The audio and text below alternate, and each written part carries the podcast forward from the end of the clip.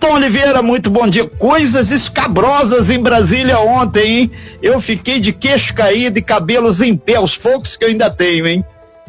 Faz parte, grande Renata Guiar, faz parte.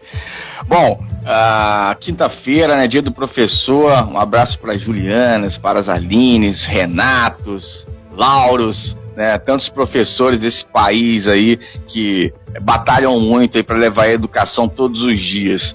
É, bom, em Brasília tem sempre é sempre movimentado, tem sempre coisas lá, né, boas e estranhas também, né, mas faz parte do nosso processo político.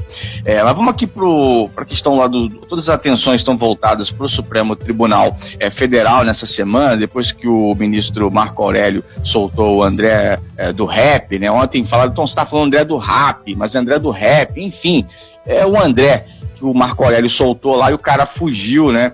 E aí todas as atenções voltadas para o Supremo Tribunal Federal, que está com uma cadeira vazia, né? O ministro Celso de Mello, que se aposentou na última terça-feira, ele era o decano é, da corte, e aí ele poderia ficar até novembro e acabou se aposentando antes por questões é, de saúde. E aí o, o, senador Eduardo Braga é, entregou ontem à Comissão de Constituição e Justiça do Senado relatório sobre a indicação do desembargador Cássio Nunes Marques para o STF.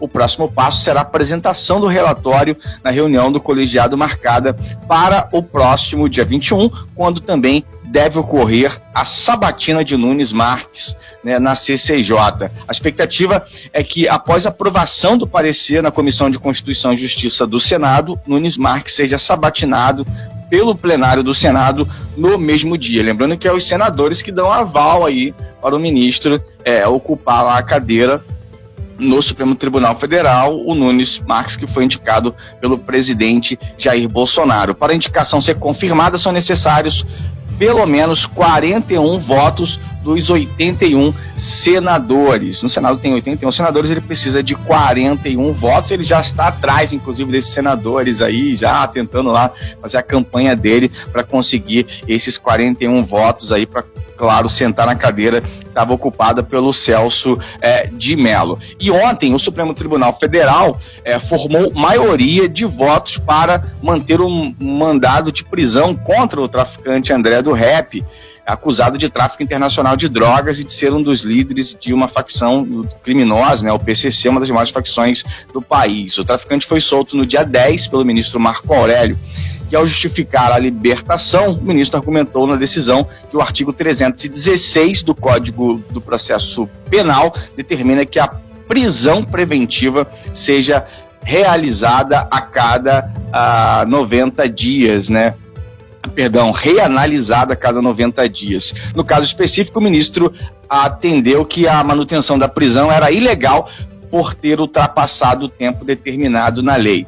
Aí o ministro do o presidente do Supremo Tribunal Federal, que é o ministro Luiz Fux, ele acabou derrubando aí liminar do Celso de Mello e os policiais estão atrás novamente do André do Rep, né? Ele alegou que a manutenção da prisão é necessária por se tratar de criminoso de alta periculosidade que ficou foragido por cinco anos desde a decretação de sua prisão e para evitar grave lesão à ordem e à segurança pública.